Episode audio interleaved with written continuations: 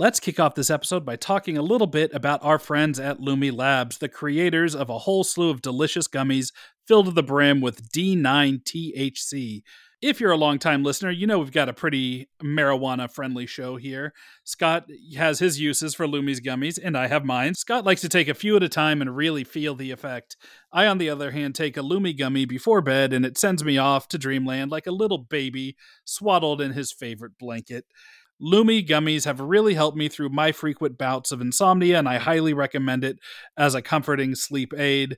Then, of course, there's another way to enjoy these gummies, and that's by microdosing. This is Lumi Lab's preferred method of use, by the way. If you're not familiar with the term, microdosing is when you take a little bit at a time throughout the day to maintain an even chill. You're not getting high, you're just keeping yourself at a constant level of relaxation.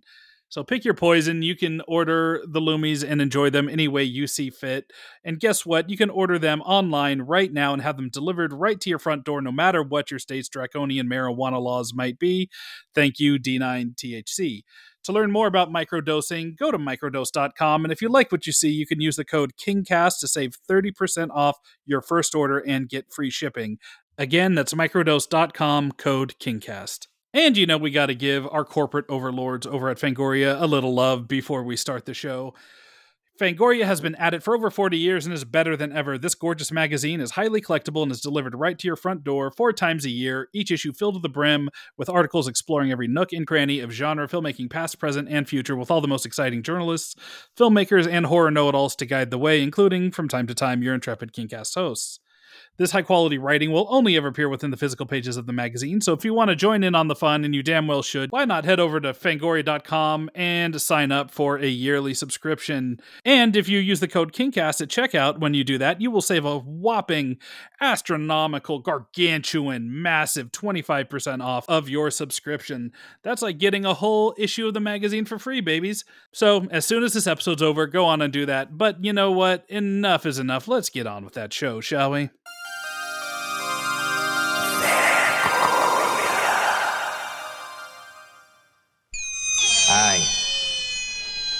My name is Stephen King.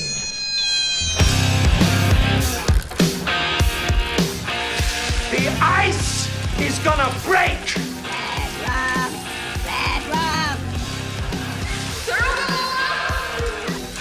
You guys wanna go see a dead body? Well, sometimes that is better.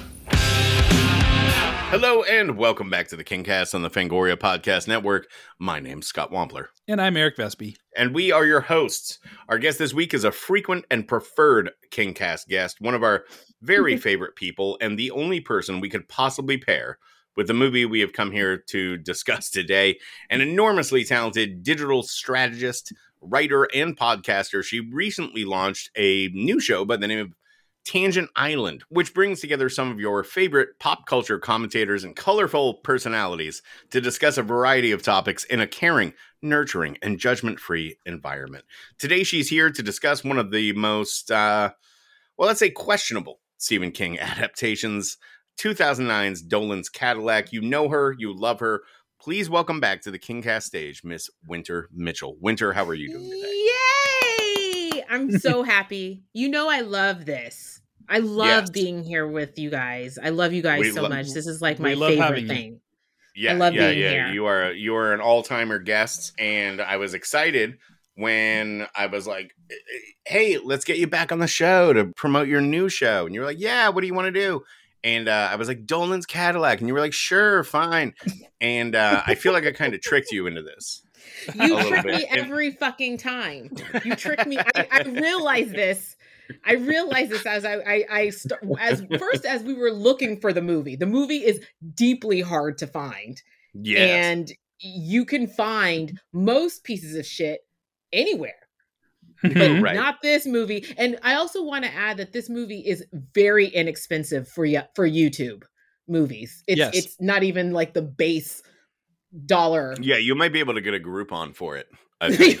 um, it's it's like fucking we uh we we we Eric and I went through the same thing where we were gonna do a thing honestly where Eric and I I gotta back it up even further. we recorded an episode on Dolan's Cadillac like two years ago, probably. Mhm. And for a variety of reasons, we decided not to air it. I think Right. largely because of audio issues, but Yes. um, not a particularly, you know, explosive episode. But we've been kind of sitting on this powder keg ever since, and uh, and uh, so like two years goes by, and then you know I I tricked you into into watching this, and then Vespe and I were talking a few days ago, and I was like, "Are you gonna are you gonna rewatch it?" And he was like, "Fuck that, I'm not rewatching this." And I was like, oh "Yeah, wow. I- Which- I- yeah, yeah." Well, Which is saying something for me because I'm usually the one that's like I'm going to really make sure that I'm studying up on stuff and get get near you know you know approach this where like I wanted to have it fresh in my mind. Uh, this this movie hurt me and I don't I didn't want to subject Right. and and so we were we were gonna do a whole bit here where neither of us rewatched it and just got into the conversation with you and to, to see how far we could get into it before it was revealed that we had not seen this. We had only seen this once and it was two years ago and we had no memory of it. But then i got to feeling a little guilty about it and i was like all right well i don't honestly remember any part of the conversation of that episode we recorded and i really don't remember anything about the movie.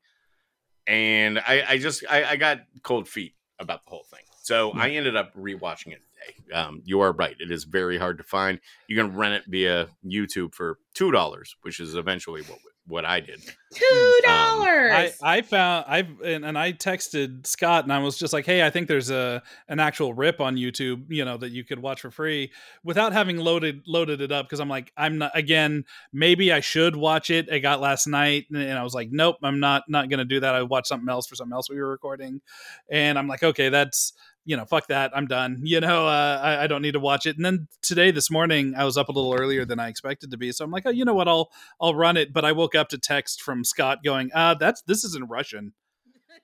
And and uh, and that which the, might the have rip, helped and the rip that's on YouTube is is the Russian overdub version of Yep. Dolan's Cadillac. Mhm. Yep. Uh, and so Vladimir I, I watched about 20 or 30 minutes of uh, of that just to kind of refresh myself on and I let me tell you I think it's better in Russian but it's uh but even then like that movie was pissing me off so I was like uh I, I need to stop this before I just get too angry to record Well, we're gonna beat this up like a pinata um, very shortly. but before we get Yeah. there, I want to talk to you, Wynter, about your new show, Tangent Island. You are Oh. again, you are one of our favorite guests. You are you are clearly you. very chatty. You are good at uh, guiding a conversation.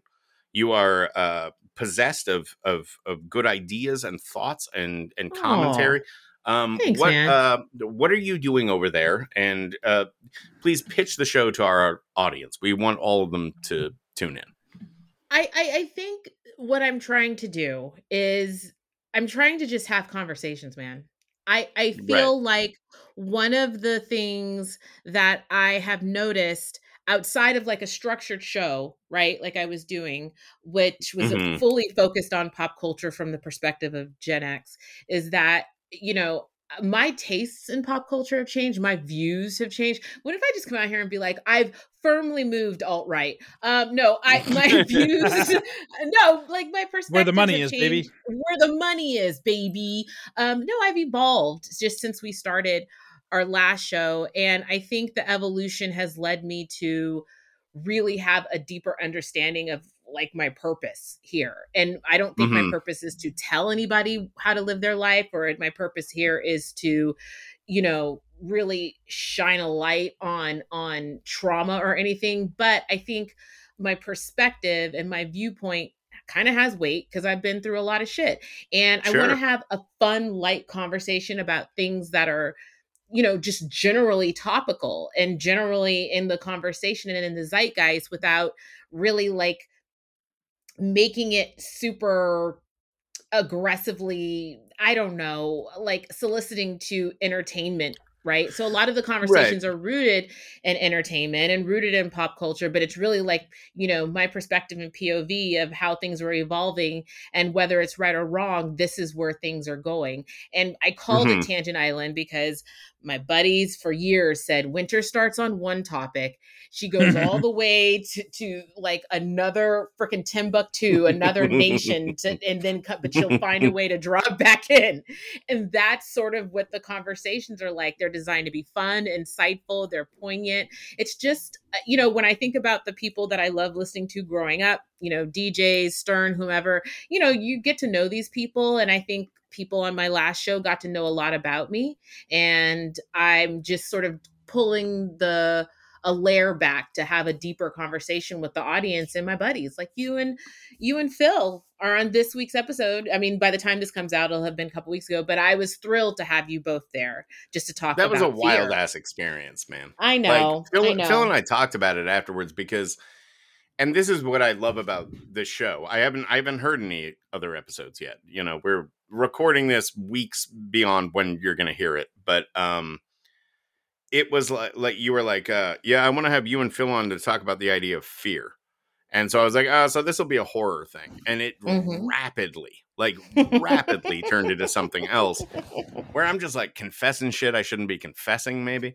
You know, you know, uh like it the formlessness of the conversation was I, I I- found no no no no no I'm not I'm not saying that as like a negative. It's it was freeing. It was liberating. Like that there Yeah, wasn't man, this Thank you.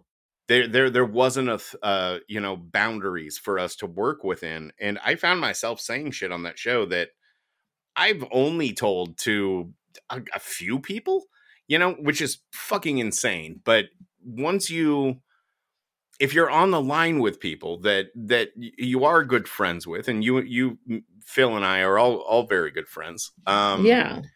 it felt like I don't know. It felt a little like therapy, you know. Um, I was- wanted it to have like it was a amazing. Barbara. I loved it. I wanted to hit you with a Barbara Walters without making you want to call your publicist after and be like, "What the fuck? Cut that from air." I just wanted. I I appreciate that. I I appreciate. have good that, news Scott. for you. If I had a publicist, they would have killed themselves years ago. I, I just want to talk. You know, I'm not going to compare myself to Howard Stern, but the thing I love about Stern and people hate as longtime listeners now is that Mm-hmm. they don't like how he's become. And I got to be honest with you guys. We were all like Stern in our 20s, early 30s, Hmm. whatever. And Yeah, then no you shit. get older. The edge yeah, no phase, shit yeah. The edge Yeah. lord phase. We were all had Yeah. edge lord moments, and then we get older and shit starts falling off a man, and then you start going. I need to start having some conversations with myself, like who am I? I'm really excited Right. about the person I've become and I'm becoming, and I I think I was a wildcat, and now I'm a wildcat in a different way and that's just really basically what the show's about I, I don't think there's enough people women black women like me having conversations the way i'm having them with the perspective i'm have i'm coming from Mhm. and i just want to talk about shit. I'm still going to be who i am i still like what i like but i also want to o- open up conversations that are a little bit deeper without making it be a sob fest and that's what i'm trying to do man. That's it. Well, you you have a, a quality about you that I think is, you know, invaluable in that you are disarming, and this is this is something man. that I, I always try to bring to any conversation that we have on this show. Yeah. Is yeah you know you're apt to say anything, and and and and that's where the fucking but but like you know how this is you you work in this fucking industry you know like most of your clients are getting sat down in front of people who are asking the same motherfucking 15 questions over Yep. and over and over and over again so you know my philosophy has always been like go in and say the shit that no one else is saying and just see what happens and Yeah. typically what happens is that person opens up to you because they're like, holy shit, here's a new person to talk to. Here's somebody who isn't like, you know, reciting a script that I've heard 15 other times today, you know, and Yeah. that is that is something that is sorely missing from um, the modern interview process and, and and I respect it and I think I think you are fantastic at it. So oh man thank I- I- you yes, and I, Thank I, I thank you. you for for having me and Phil on the show. But who else? who else are you? Uh, who else are you fucking with over there? What's going on? I just checked I my mean- inbox. I don't see an invite from me. But that- I mean, it's totally fine. I'm not. Right. I'm not. I'm not sitting here sore or anything about it. But it's. It's. You know, it's First fine. Of It- all, it's totally cool. Gatsby, you uh, we literally just launched the show. I have to give the people. Uh, uh, I gotta lead them in, lead them to to the stream. Mhm. I can't just give it all to them out the gate. And second of Right. all, And Phil and I were on the Big Hogs episode. Oh, you were yeah, you were on the Big Hogs episode. You were on the big. No, Yeah, I. my, my, my, uh, yeah, gotta save me for the tiny hogs. I, you know, it is, it is my burden. It's fine. No i i'm i'm talking to a lot of my good friends about being on this show june diane raphael said she's going to come on uh in march No, she's great. I uh, she's Yeah. amazing. I, I said, Paul, you have to, and he said, I'm gonna think about it. He he, he said, I'm gonna think about it. I said, you don't want to dig deep, and he's like, have I not given the people everything? Um, so I, you know, I've got June Diane Raphael coming in, and then I'm still working. I know that sounds like so cheesy. We're still working on bookings. Uh, we literally y'all just started so there's a, gonna be a lot of people to come and i haven't even hit my heavy hitters yet i haven't even hit my i haven't even put pressure on olivia yet so i i, I Mm. just trust me we're we're it's i'm building i'm building Olivia Wilde. Uh, obviously. shia shia shia shia no mun Right. Oh, I love going- Uh, I love Olivia. she's Munn. the best Yeah. she's one of my best friends and she's so amazing and i'm trying to convince her and she'll do anything for me and she's like how much she said how many minutes do you need and i said oh i'm gonna take all the minutes so Yeah. yeah, Will you? I'm will working you on it. pass along a message for me to her? yes Um, Baba booey, baba booey, baba when booey. I was when I was like two, when no, but like uh, when I very very first started out in this um like in like writing online and shit and getting interviews with people and such, I ended up y- you know, this is within my first like year of doing this. Uh Mhm. somewhat professionally. I had no fucking clue what I was doing. But the opportunity came up to talk to Olivia Munn, and um, I agreed to do it. And then on the day, um, we talked for, I don't know, 20 minutes or so. yeah And uh, she was like, All right, well, I, I, listen, I'm walking into a store. Um, can I call you back? And I was like, Yeah, yeah, yeah, no problem. And I figured, well, that's the end of the interview. And then she called me back like half an hour later, and we talked for like another hour or so. And she's the best I told her I told her over the course of this conversation that you know, around that time I had come from doing stand up and I had just started, you know, like writing online and shit. And uh for about a year or two afterwards, I would hear from her every once in a while, just uh, just occasionally, you know, like once every 8 months or something like that. And she'd be like, "Hey, just checking in, like I'm wondering like, you know, how things are going with you and, you know, uh at that time I was still talking about like maybe getting back into stand up and she was wondering if like I had done that. It was like I was nobody at this point. Like fucking no one knew who the fuck I was. I'm I mean I'm still nobody, but like I was even more nobody at that point, right? And that I thought that was so fucking touching that she would do that. She absolutely did not have to do that. And uh she I, I think really the world of her for that. she really is one of the kindest, smartest, funniest people. I mean, literally, we are For on sure. the phone for, for an hour every day, and all we do is laugh so much that our phones get that staticky thing where we have to like pause just to hear what the other person just said to repeat it. She's one of my best friends, and I love her very much. So I'm not surprised that she would do that for you, or and do and and be uh supportive of you because she's a cancer and cancers are very supportive of people who want to follow their dreams they're very Uh-huh. loving you're like oh, i lost you Yeah, yeah. you got into astrology and I'm like, uh-huh. Yeah, yeah, yeah. Uh-huh, uh-huh. well this was fun uh yeah that's i love that story i love that story and i don't think i told her yet but i'm gonna remind her after we do this today I'm yeah, I've I've. I, I've I've mentioned that a few times on social media. Like I've seen people like come after her before, and I'm like, y'all quit being dicks. Like this lady is yeah like nice as shit. dicks. nice been- as shit It's been a decade now since I've talked to her, but like you know, i'm sure she'll uh, remember you Well, maybe you know. She has a memory get her on like a fucking cat. Kingcast. Yeah, Yeah. let's get her on the King cast. Let's figure. I'm gonna ask her what her favorite Stephen King story is, and she's gonna be like, "Huh." Yeah, maybe. But um, no, who else are you? Who else are you working with? What other topics are you are, are you doing over there? I, I, I'm like we did fear. like so, what did- else? We did fear. I did uh an episode called Fed Up with my friend Jim Kaya. Uh I did we did In and Out, what's in, what's out, and who cares. Uh I did that with Abby Mhm. Gardner from We Have Notes podcast. Um I've literally recorded four episodes, including the pilot. And then I did, I'm doing uh for patrons only. I'm doing a show with my husband and that's his his he's he's graciously has agreed to uh, do a mini show with me and it is it's been wonderful i have to say it's wonderful he's Wait, is done it like just an episode, or are you doing like a running thing? oh a running thing why are you laughing you're laughing because you're laughing, laughing- for the same way. yeah I'm laughing because you know I've heard you tell stories about your husband, oh yeah and yeah, yeah, yeah. Mhm. And, and uh, I've talked to Becca, our mutual friend Becca, who is who Oh, met your yeah. husband, and I'm Yep. thinking like I really want to hear this. like, you absolutely want to hear it. But no no no. I think what you want to hear what the what the, the version you're looking for uh it no longer exists. We we have uh removed that hard disk from and replaced that hard and replaced that hard drive. We have replaced that All right. hard drive. Well, I'll tune in. You know, the the the droid you're looking for no longer exists. I- well, my guess is that you, you know, um, I don't know this man. I I, I can't make any. I, I can't cast aspersions, but I feel like if I were living in a house with you, you would be running that show. yes And so, yeah. Yes. So I'm curious. I'm very curious what it sounds like when you are in conversation with someone whose show you are running, like to that extent.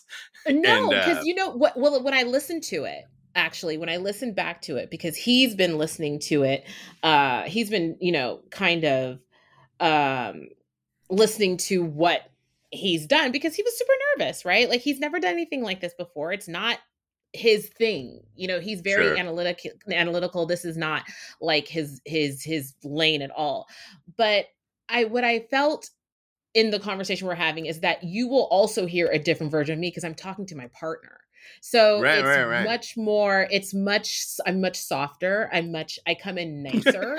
um, I'm, I'm much, I, it's, it's less cursing. Um, I'm, I'm, I'm Less I'm, threatening to make someone sleep in a tent in the backyard. Yes, yes.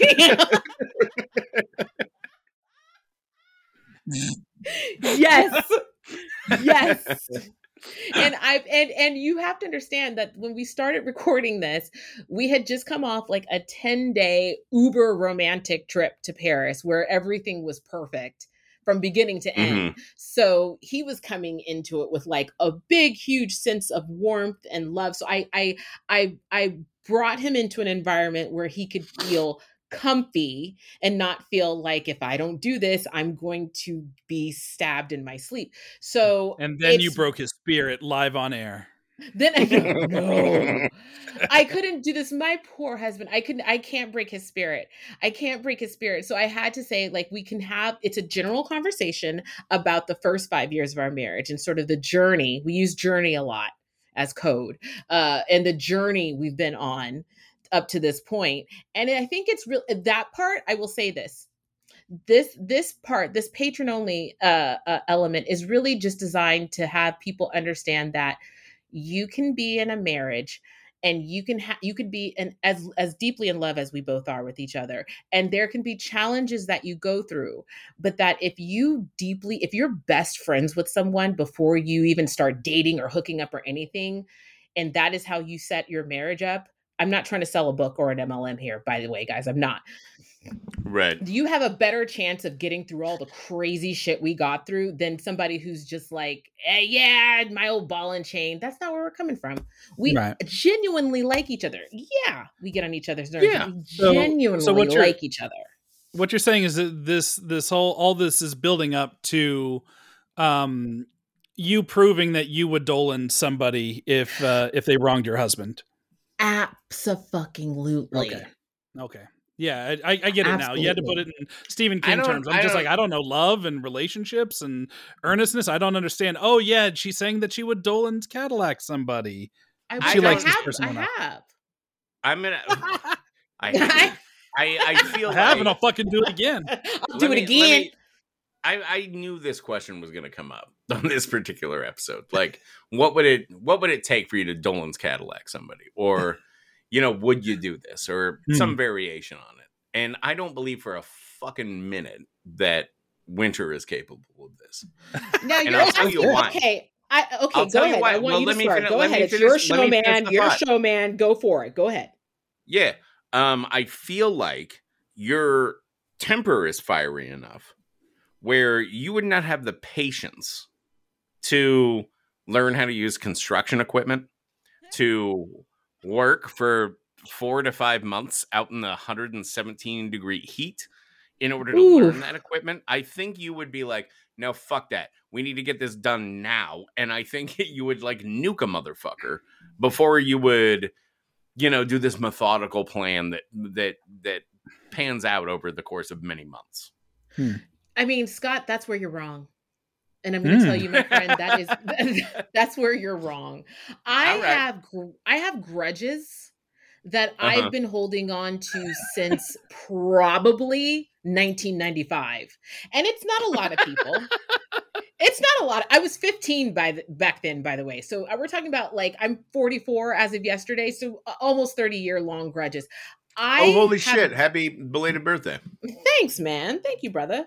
Um, I have grudges and designs on people that don't even know that that that the design and the grudges are out there.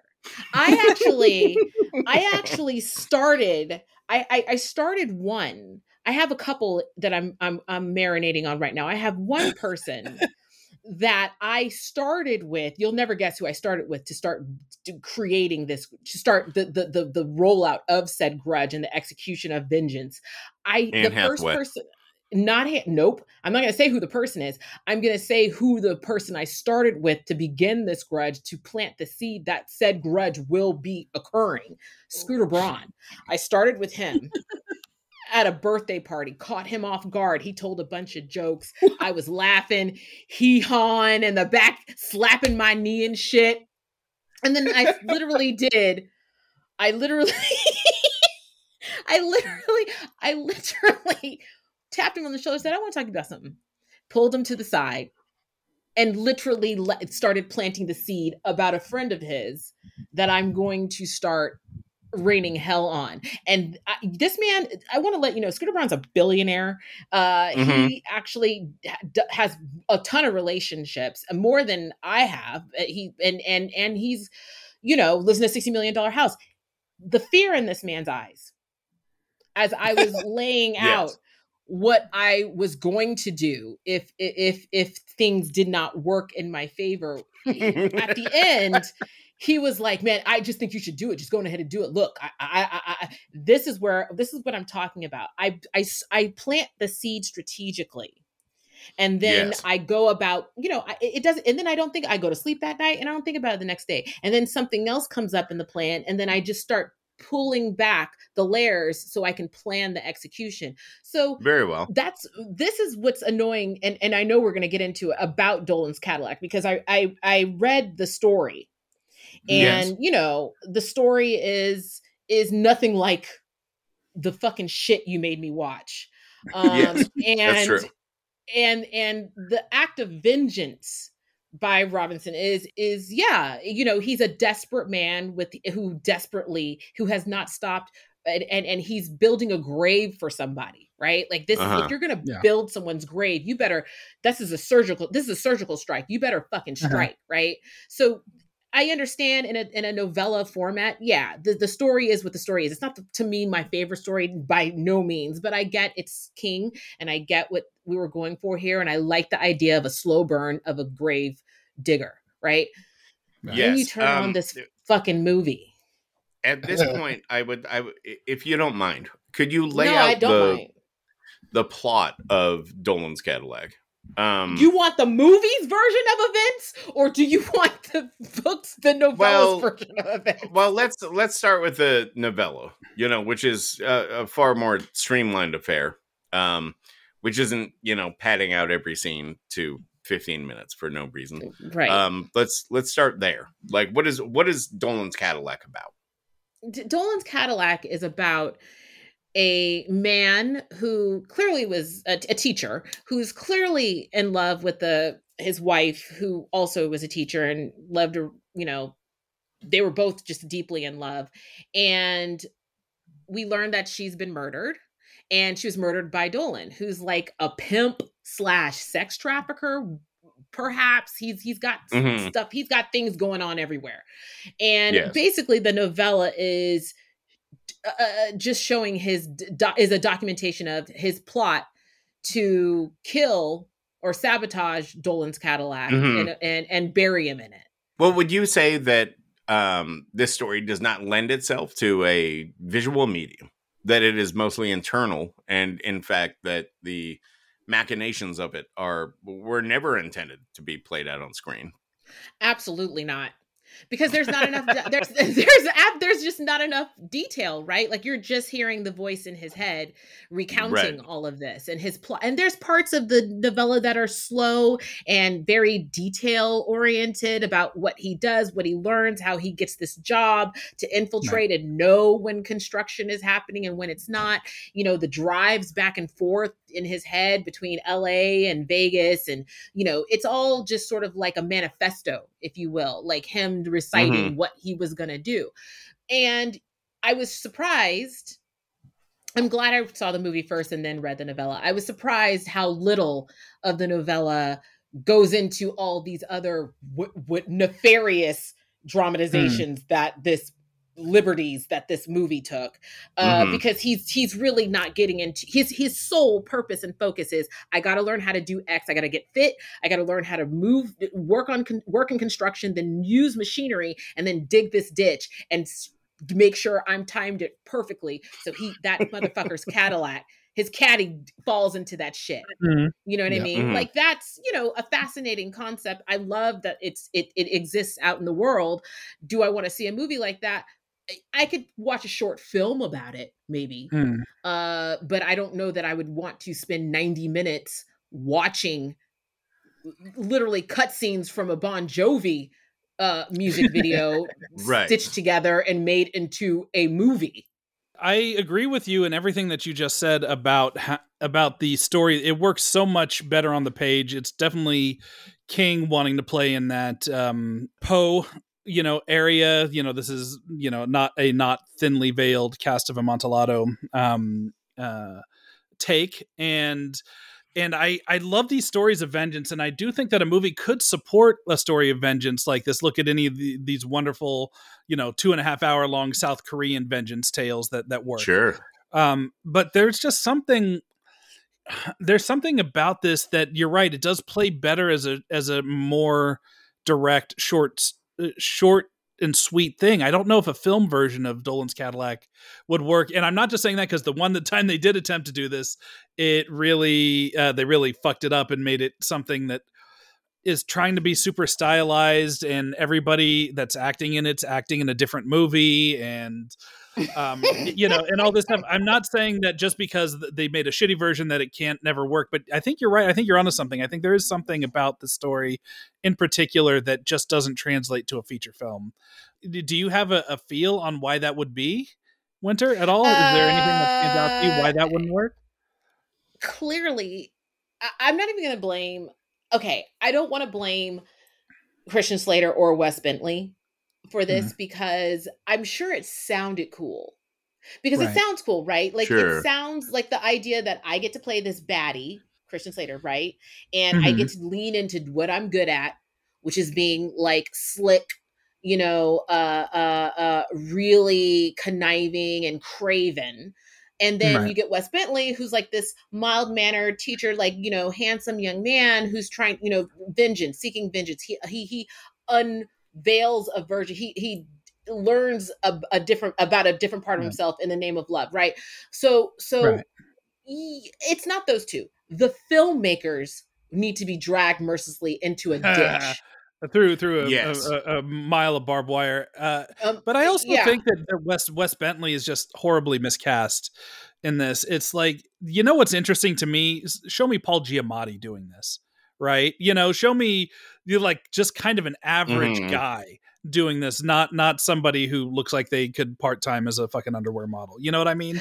Well, like- but he also looks like a fucking hungover corpse in this movie. The man is like Yeah. pale white the entire time. He looks like he's about to have a nervous breakdown. He's kind of checked He- out. And to Christian Slater's, you know, to his benefit, like he's swinging. He's he's he's approaching this role as Nicolas Cage might. You know, he's exactly. he's really bringing it um, I and trying I to bring I some don't think personality to it.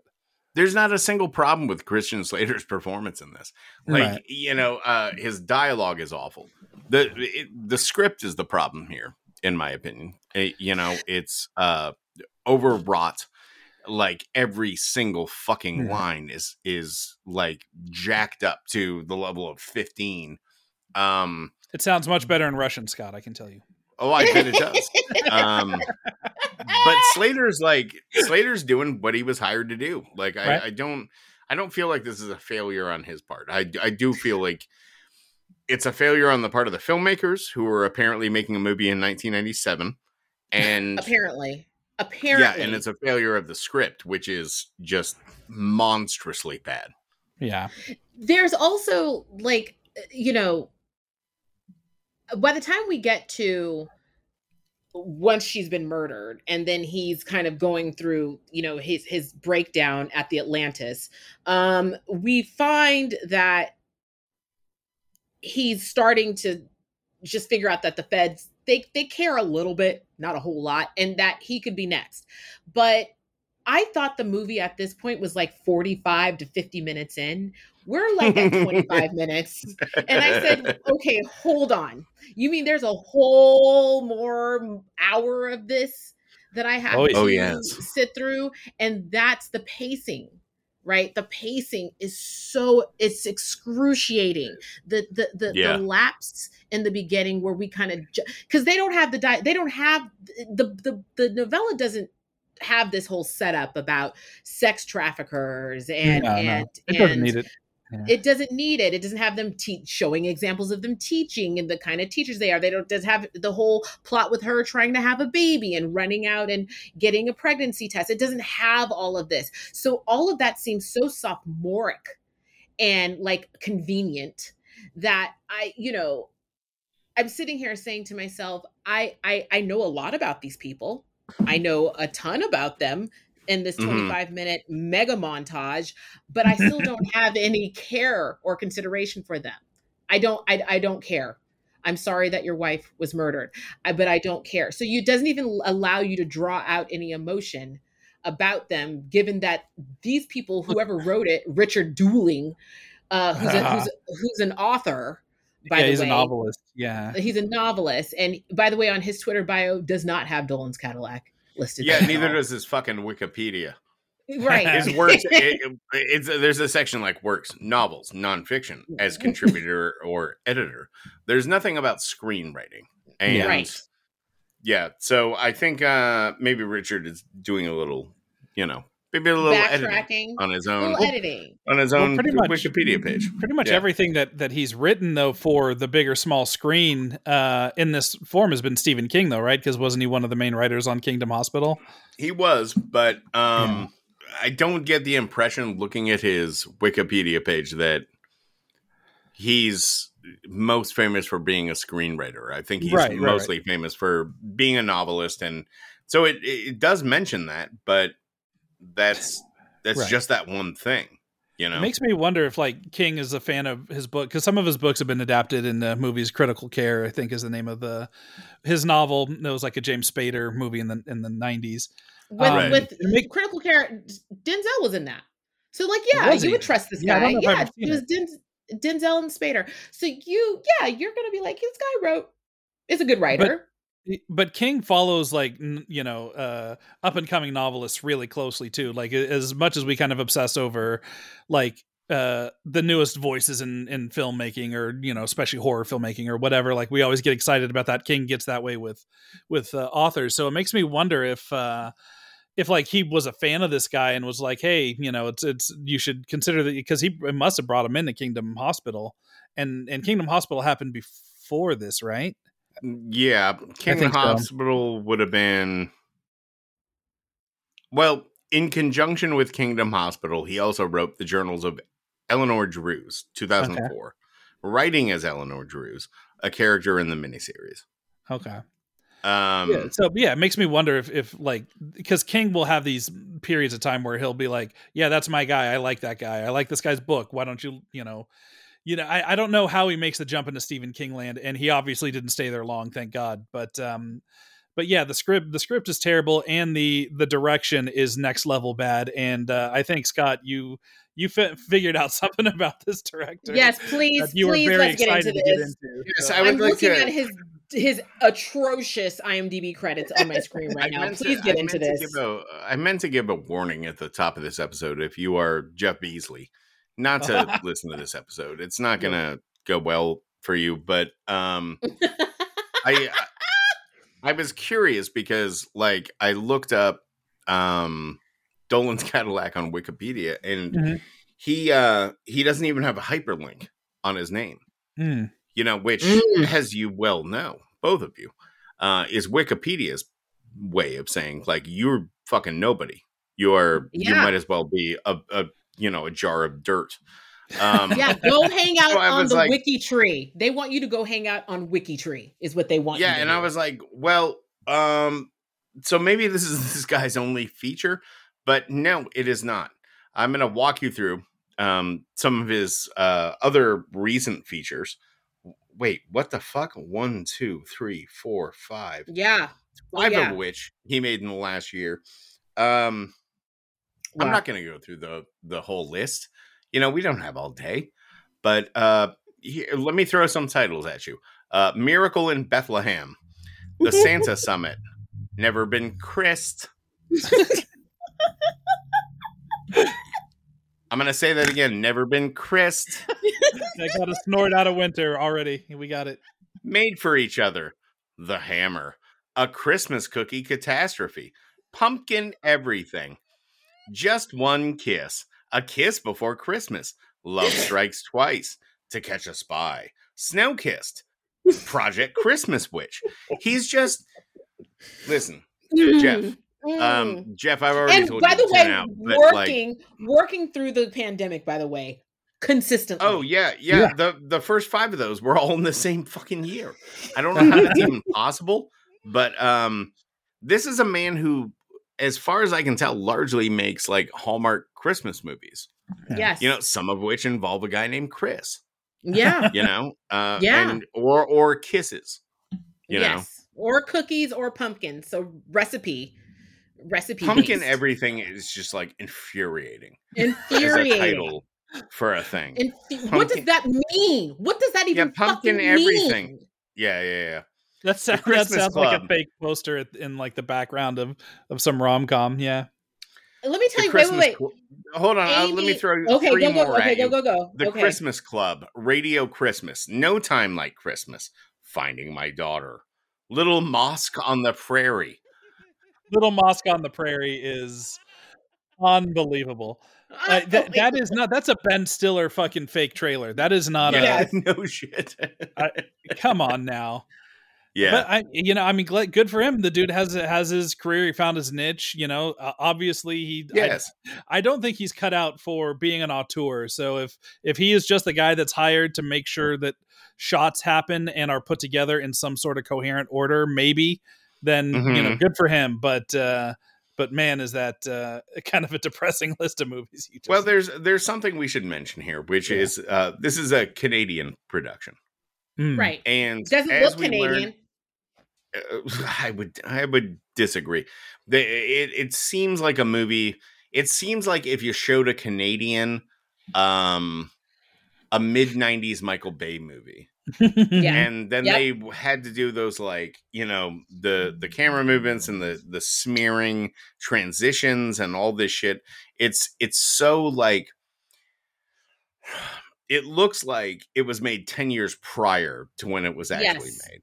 And something we have talked about on the show before is that um, our Canadian friends, uh, our Canadian friend filmmakers, which I know I'm not sure we have, but um, uh, their movies are are largely like like the predominant flavor of them is like if you had a manila envelope stuffed in your mouth right? You know Right. it's just bland as fuck. Like we we saw this with trucks you know Yep. the uh it's like the whole movie is beige. And uh this feels like some canadians got together and we're like no we're gonna do it up right this time. You know so there's going to be a lot it- of neon in it for no reason. And we're going to use like these filters and saturation in order to make it look like uh, you know flashy and it just does not fucking work at all. I'll agree, but yes it literally feels like every scene is shot like if they don't pick up all the equipment and leave immediately because they don't have like a certificate to, to film there they will Right. be the production will be shut down Yes. and those type of movies make me anxious but that's why i don't like hallmark movies because hallmark movies really and want you to suspend disbelief on every single fucking level. You're going to tell me pumpkin everything. Amy, a novelist, returns to her hometown to look after her stubborn grandfather, Tom, and his pumpkin themed store. While staying there, she crosses paths with a man from her past. That's enough for 90 minutes of shit. I don't think so. That's a fucking TikTok. We need to stop movies like these indefinitely. By the way, something I learned Yes. because I got into an argument in Reddit about it. Somebody was telling we were trying to figure out why that one girl from Mean Girls is in every single Hallmark movie and she's in like 40 a year. And somebody what, broke what, down what, what girl oh, what's her name? The one that was on Party. Sorry, girl. Sorry to that girl. Uh, uh, Wiki Mean Girls. This is me being over 40 and Lacey Chabert.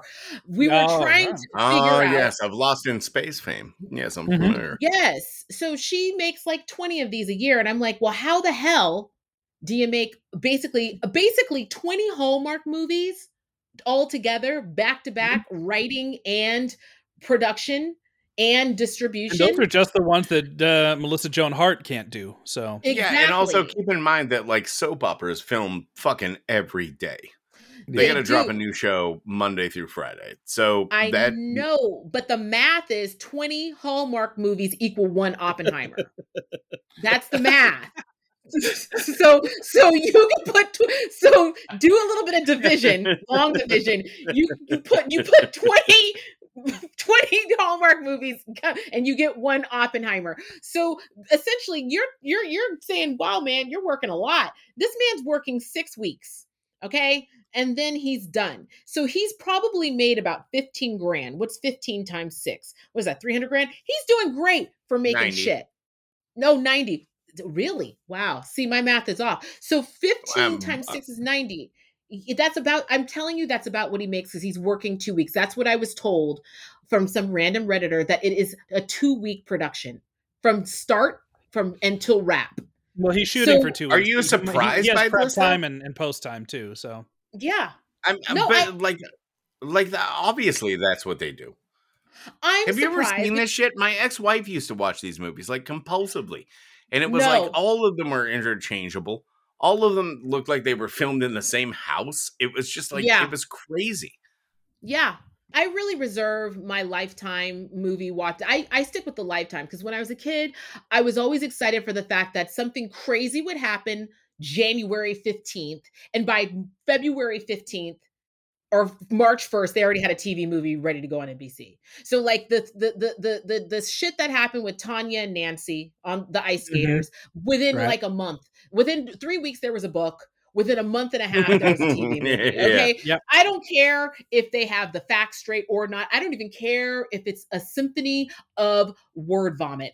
I just want to see, I need to see it.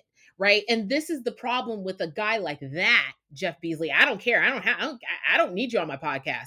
Uh, I, I, why, why you get to go and take good material and make a movie like this when your future was always going to be Hallmark, pumpkin everything. mm, well You know, my it- guess is that well my guess is that like you know he was, you know, the just the tip on the the Hallmark front, and then was like, well, maybe I could branch out. And here's this script that um I can imagine a certain kind of person reading the script for this movie just based on the lines that are delivered and being like, "Oh, this is substantial."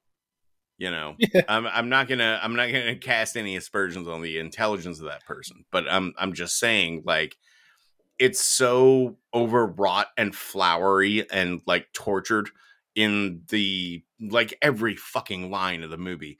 I can imagine a certain type of person being like, "Oh, so someone took a King story and it's turned it into a a, uh, uh, a fucking symphony here, and and I got and I got to helm that bad boy."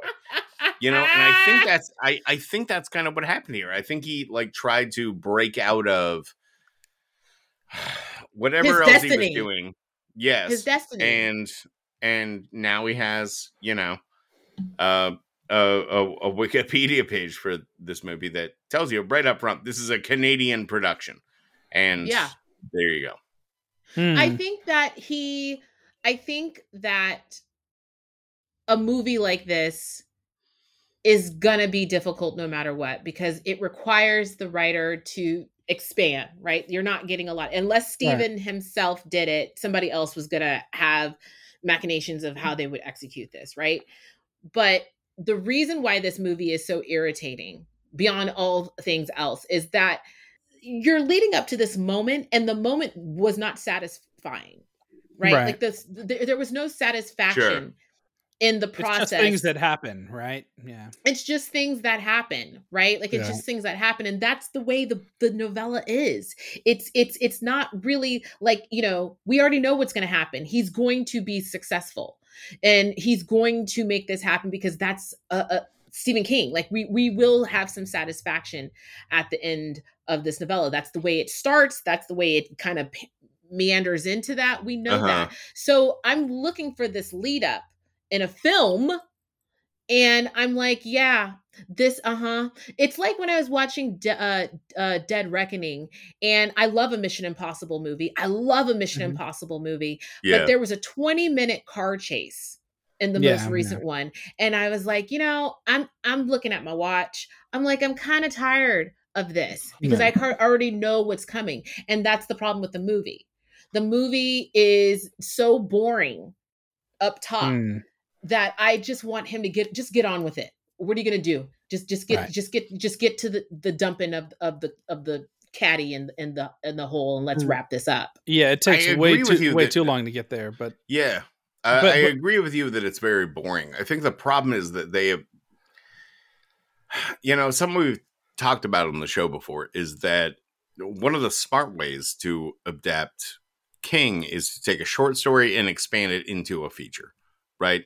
Right. and then the writers presumably writers who are are talented in some way um can flesh this out and and make it you know fill a feature i don't think that there's a way to do this particular story and make it you know feature length and also compelling Right.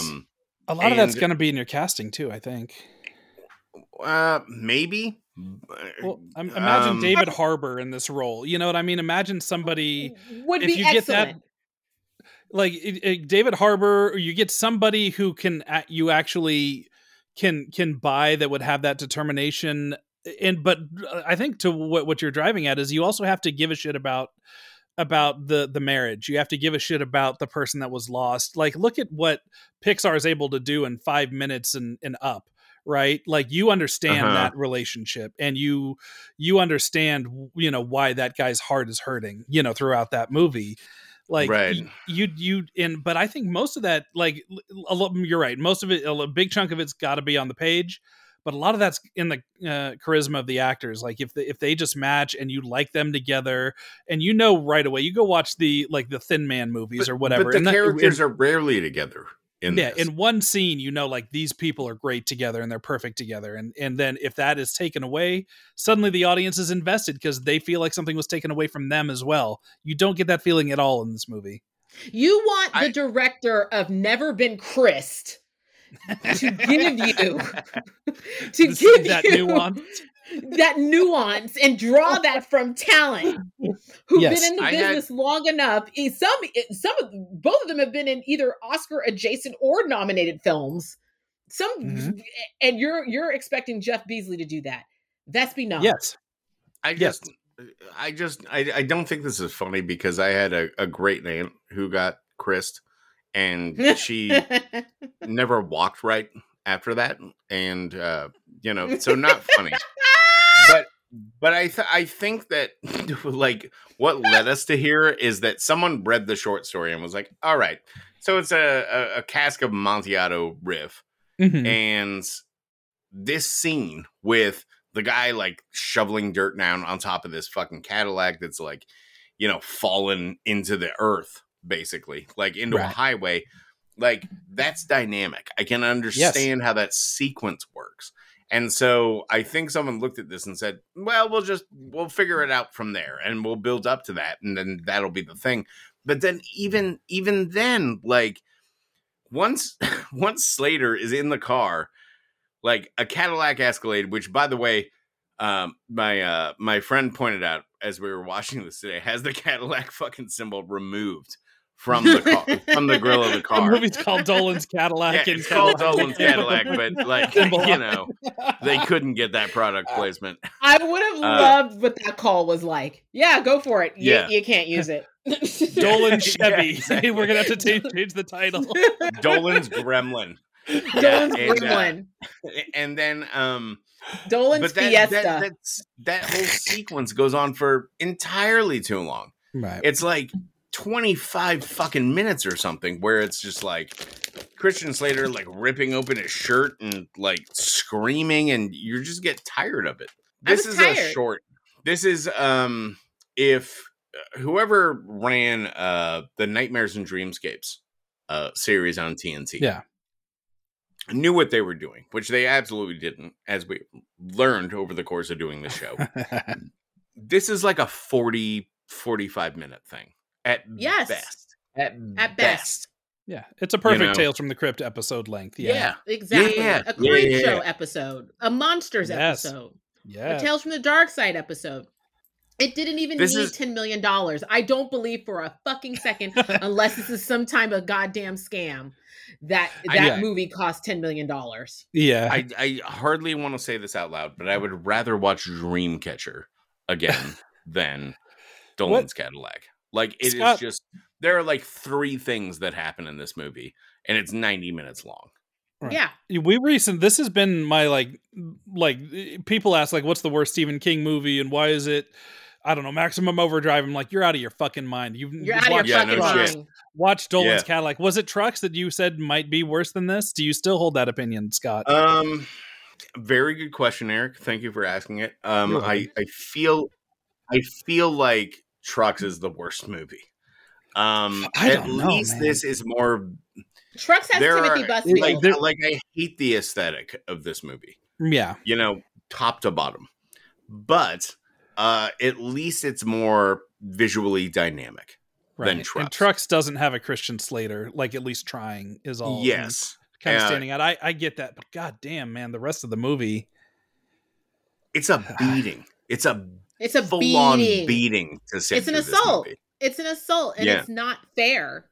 fa- frankly, it's not fair. Would I have watched that movie if it, I have? I was not. I, would I have stumbled upon it? Well, clearly not, because I I don't just give YouTube my money willy nilly. But Yes. I tried. I watched the trailer, and the trailer was cut enough to suggest you might be in for something, in for a treat. Mm. And again, I bet you this was all that had it, it, it now that I've saw I've seen the trailer, this stinks high heavens of Jeff Beesley. Jeff Sounds like Beesley, you got. sounds like you got tricked twice. I got tricked twice. I got tricked twice. You know, and another thing that I find very uh annoying is that we're supposed to believe they never left an extended stay hotel. They never left an extended stay Right. For as long as what was it, weeks, months, supposedly that they were in there.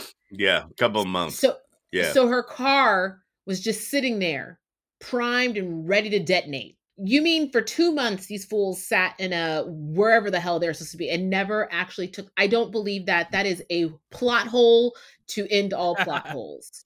I am sorry. It's It's just it's just a piece of shit. It's a piece of shit. And I feel bad. You know, I feel bad because this is in Bale uh S- Bale, not Bale. This is in Well, Slater's you love you love Never Been Christ, and you don't I want love to. Never Been Chris. I don't want to Yes. hurt the man's feelings, but for Slater, this is an era where he didn't love everything he did, and Right. so who knows why this was like a, a, a, a I guess I don't believe that it was a resounding. well, if he didn't like everything he did, it was probably for a fucking paycheck. You know, Right. he's the lead. yeah. You know, Right. it's not And- Wes Bentley. You know, he's Right. he's. I mean, he's ostensibly the lead, but you know, no one's showing up to any movie or renting a movie or doing anything with a movie because Wes Bentley is involved. You know, Right. it's not at all. you know, but Christian Slater, like, I don't know. I, I fucking, uh, you know, I haven't seen most of what he's done recently. I, I didn't see Mr. Robot or any of that shit. Um, but I feel like, like, I have a soft spot for him, having Yeah. grown up in the '80s, and so, Absolutely. and I, and, and so, yeah. So, are we? Are we wrong on his performance? Like, are we grading? Or, or, like, are we grading on a gradient On a curve? basically? Mm, yeah, maybe. yeah. We're grading on a curve because his career. Hold, sorry, Vespe, go on. No, no, please, please do. You're- Uh, you're the uh, no, I was just gonna say. and no, I think no, no, we're I about was- to say the same fucking thing, so you can. No, no, you, no, no, you no, probably no, say no. it way better. No, no, no. I was gonna say no. I was probably gonna go a different direction. I was gonna say Oh. that Christian, it doesn't get his due as an Mm, actor mhm. and as an actor who's evolved and aged into his iconography. But I'm looking at Wes Bentley's IMDb, and he's got several American horror stories seasons on, under his belt. He's got a Blade Runner series. He was on Yellowstone. There's a place for a Wes Bentley you know Right. that that that hollywood seems to want to give to him but christian is always dealt with shoddily in my opinion where he does great work and then nobody wants to back up the truck or give him something to follow up when the other thing ends and he has to fall into this well of like it's going to get financed through serbia if we add you on the name so you can you get us help us land us Right. Mhm. five million type of deal Yeah. you know Yeah. Well, it feels it, it's always felt to me like Christian Slater was always the like when I was a kid, it was like this is the heir apparent to Jack Nicholson. Like he looks like Nicholson. 100% 100%. He's got the he's got the fucking uh attitude, he's got the the cadence, he's got the eyebrows, like that angular face. Like Mhm. it seemed to me that like I'm shocked that Christian Slater isn't a bigger deal in 2024. Like, how Yeah. is this Agreed. motherfucker not done? And I know he did True Romance, but Tony Scott did True Mo- True Romance, not Tarantino. And re, you know, there's a whole overhaul of that script. But like, how the fuck is uh, Christian Slater not appeared in a Tarantino movie? Like, Right. that's the kind of shit he's he he ought to be doing. Like, I I love that fucking guy. yeah. me love too him. Yeah, Me too. He, he always draws the eye. There, he's always a bright spot in the room. I think there's a reason why, you know, they needed him in in a movie like this, and why you know they. Um, I, ca- I can almost guarantee you paid him handsomely for it, and it's. Sure. Uh, uh, well, they had a ten million dollar. yeah, and it went. I would hope he got at least half of that. That would that would Me be my hope because because the, the, car was like maybe five hundred thousand. yeah, Right. Well, four hundred after they removed the yeah, Right. logo. they, so- they pried it off and sold the sold it on eBay to make a little bit of money back.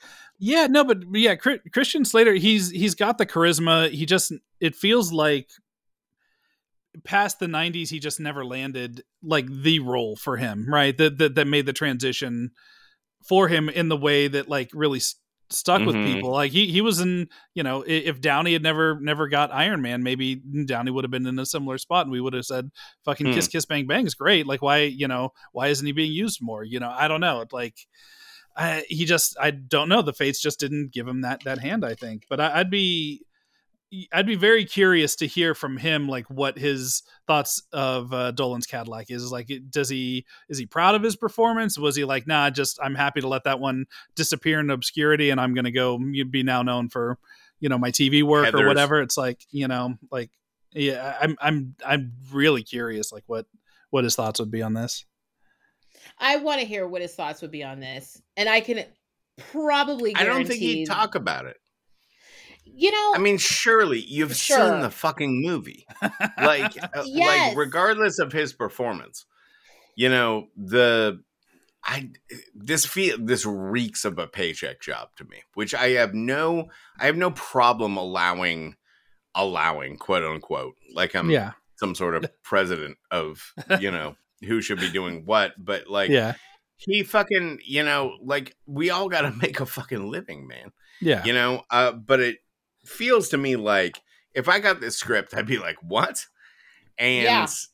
you know maybe the name stephen king being attached to it would like uh, allow me to overlook some things but even then as we've already said he, he doesn't turn in a bad performance yeah. it's, No. it's the script that lets him down it's the it's the um Direction, Filmmaking. big time. Yeah. yeah Yeah, Yeah, I mean, I wouldn't be if I was him. I wouldn't be embarrassed about this for for my part of it because uh, you f- take a paycheck gig. It's fine. Like nobody's gonna gonna uh i don't know judge you on that especially when you show up for it. It's like the the times that i get judgy on people that take these paycheck things is when they just come in and, and like phone in a performance or whatever. Uh-huh. But but you have the, these people like Christopher Walken who if you can come up with 75 grand he would shoot for a day on whatever the fuck you wanted. Yeah. You know like that's what he would do. But you know what? Every time he showed up he was fucking on fire. You know it's Mhm. like like I don't have any problem with any actor you know making a living or right. y- you know or if you're you know like nicholas Cage you get IRS troubles or Wesley Snipes you get in these you know government troubles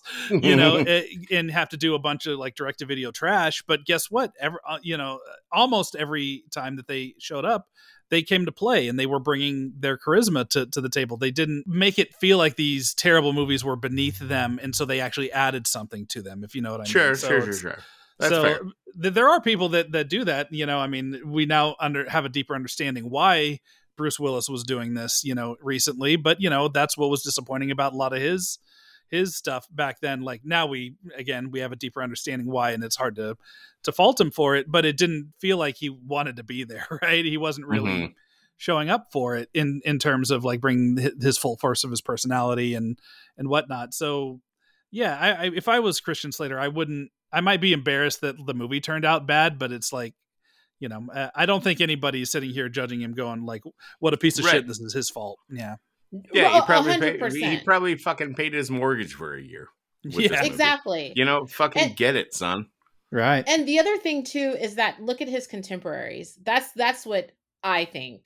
I think Hmm. the con- if you look at the people that Slater came up with, and if you look at how his career, st- he, I mean, he wouldn't even be able to deny this.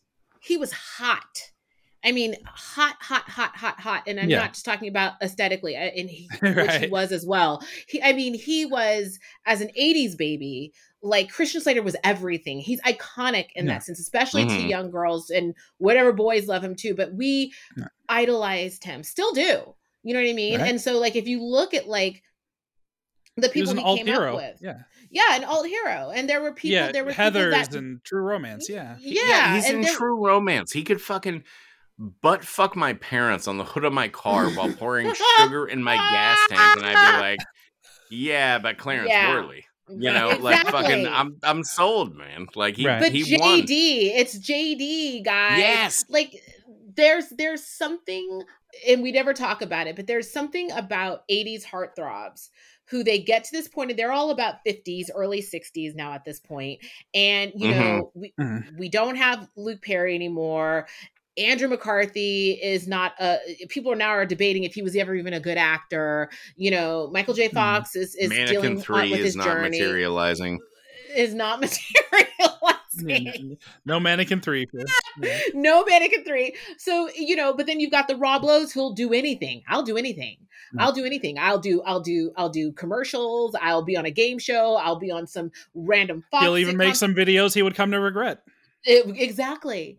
But Christian still wants to make qual give quality performances, right? Right. Like he still wants to be seen in that world and if you, if it gives him a, a chance to you know hulk out and be like this i think he should be happy with the performance if Right. it's something where it's completely like a movie 44 was that what that was that really terrible movie if it's something Oh, like the- that i mean Movie the really 43. bad- the movie for exactly don't even know Fucking garbage fire. garbage fire but then you look at like later on after this you know christian kind of gets he gets a lars von trier movie he gets mr Right. robot like people still see him and will definitely work towards giving him he's coming out another one he's coming out in pussy island which is directed by zoe kravitz and Hmm. uh uh no it's gonna be great like it's gonna be great he's gonna be great in it so there's like opportunities here but you know i don't think that people who have to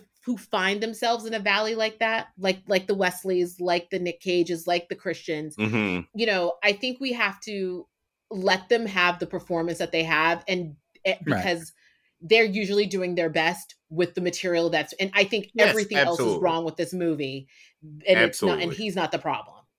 Yeah, if the others matched his his tone and level of commitment, it- I'm not saying it would be good, but it would be interesting. You know what I mean? It's like, right it- it- but it, like I mentioned at the beginning of this chat, it's like this this everybody's in a different movie here. Like every single person is playing a different kind of character, and unfortunately, Christian Slater's the only one that's an interesting one. So I don't. I don't. uh, I disagree. I don't think you could. You could s- stock this motherfucker with the best actors of their generation. Mhm. I think the script fails them every fucking time. There's no way to shoot this particular script and not make it clownish.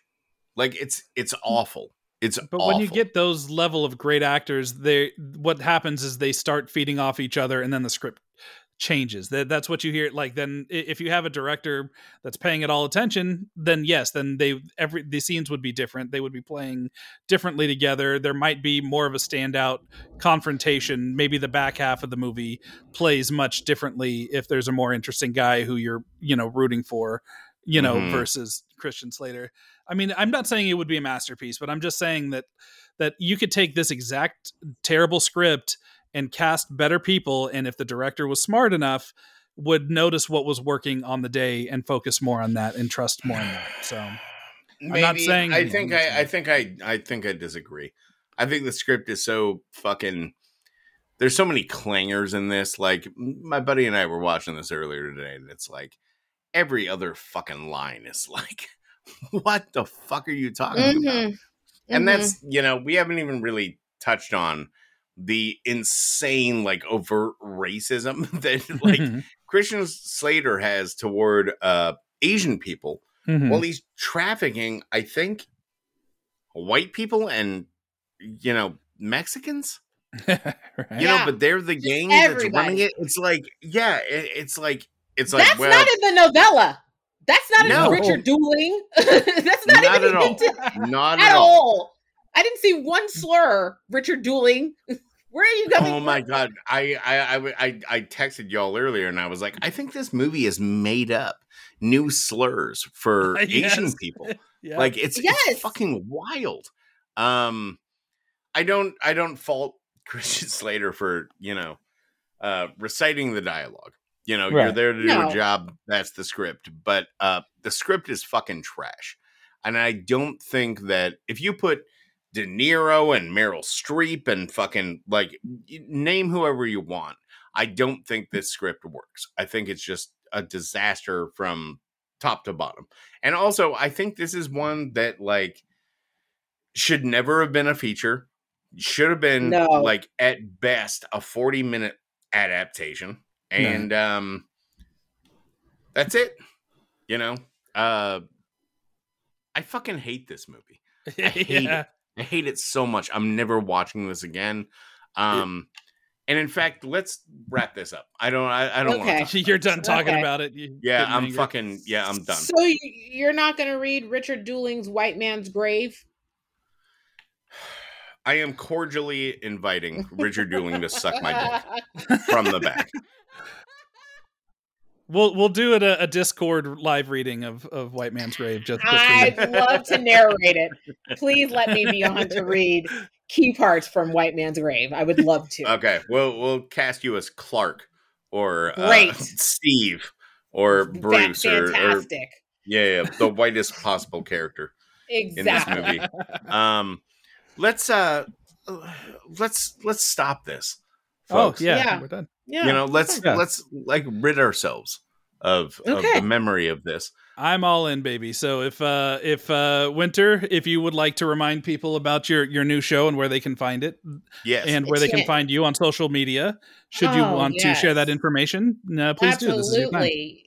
Uh, The podcast is at, you can go to tangentisland.com and there's our Patreon. And then it's also available.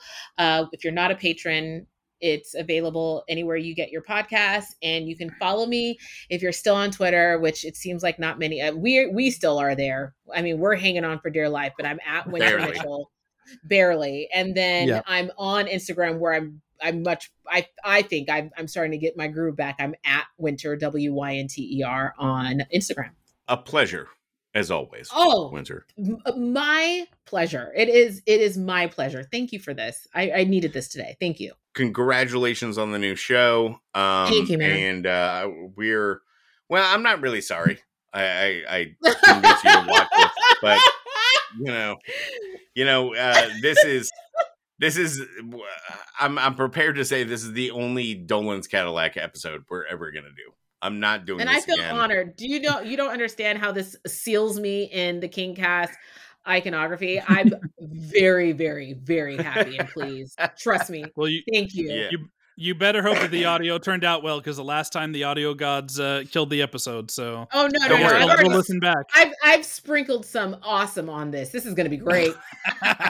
This is gonna be great. Yeah, I, I don't want to be on the receiving end of uh, of Wynter's uh, uh, hate list that she's built up, and, and in thirty years, will she'll don't. spring the trap on me. So yeah. You don't. I will make sure the audio's good on this. I will. Very good. Okay, force good. Fantastic to do it, so. Okay, good. All right, But thanks folks, so let's, much. Uh, yeah, let's get the fuck out of here. Let's Okay, all stop right. with this. Many thanks to Wynter Mitchell for joining us, and Dolan's Cadillac. You can rot in hell. You know what you did. I mean, the movie, obviously. The story is fine. We're happy with the story. So, you know, put the bat down, Steve. We're not coming for you. We're just coming for that terrible movie that I've now had to watch uh, one full time in English and uh, about a quarter in uh, in its not native but somehow better sounding Russian. But I will say, if we had to suffer through a discussion of that movie again, I'm glad we had someone as fun as Wynter Mitchell there to join us. You can hear Wynter yelling at us, by the way, uh, even more if you go listen to the latest episode of Screen Drafts, where Scott and I are joined by Wynter and uh, another Kingcast regular, actually, Mr. Lewis Peitzman, as we pick the definitive top 13 Stephen King adaptations. The results, well, they may surprise you or they may not. I guess it depends uh, uh, how closely your tastes align with uh, the the mad men and mad woman that they had picking these for us. Uh, but I will say yell at Wampler, not at me, because all my choices were perfect. Speaking of screen drafts, we'll be welcoming Clay Keller and Ryan Marker onto our show next week in a bit of quid pro quo, although we won't be keeping them nearly as long as they kept us. Although uh, I think Scott might get a little bit of demented pleasure in uh, holding them as long as uh, he possibly can. So what they're going to be doing is they're going to be ranking stuff for us next week instead of their usual format, which is having other people come on their show and ranking for them. The discussion will be all about Stephen King cameos, and they're going to pick their top five cameos by King. This is going to be a rowdy one. I can already uh, feel it in the air. Uh, and then this Friday on our Patreon, we have a brand new bonus episode going up. This one focusing on the great short story Battleground and the very good Brian Henson adaptation from the very terrible Nightmares and Dreamscapes TV series. It was the the diamond in the rough from that. Uh, if you don't remember it, that's the one where little green army men come to life and attack a hitman in a New York City high rise apartment. It's rad. It's rad as hell. Uh, our guest for this is Brandon Streussnig, a writer, blogger, and big time action aficionado whose work you'll know from Vulture, Fangoria, Polygon, the playlist, and tons of other places. So make sure to head on over to patreon.com slash the Kingcast and sign up. If you throw us a few bucks, you'll be richly rewarded with a bonus episode every Friday that could come in the form of, say, diving into a specific title, like this Friday's chat about Battleground, or it could be diving into weirder King niches. It could be colorful feature length commentaries with us and special guests. It could be interviews, and it could also be our continuing actual play RPG spin off show called Shelbyville, which is deep in its second season as we speak. The point is that we make it worth your while to support us over at Patreon, so go on over there and sign up. And yeah, I think that'll about do it. See you folks next week in the main feed with the Screen Drafts guys ranking the best King cameos, and this Friday on our Patreon as we dive into Battleground. Bye.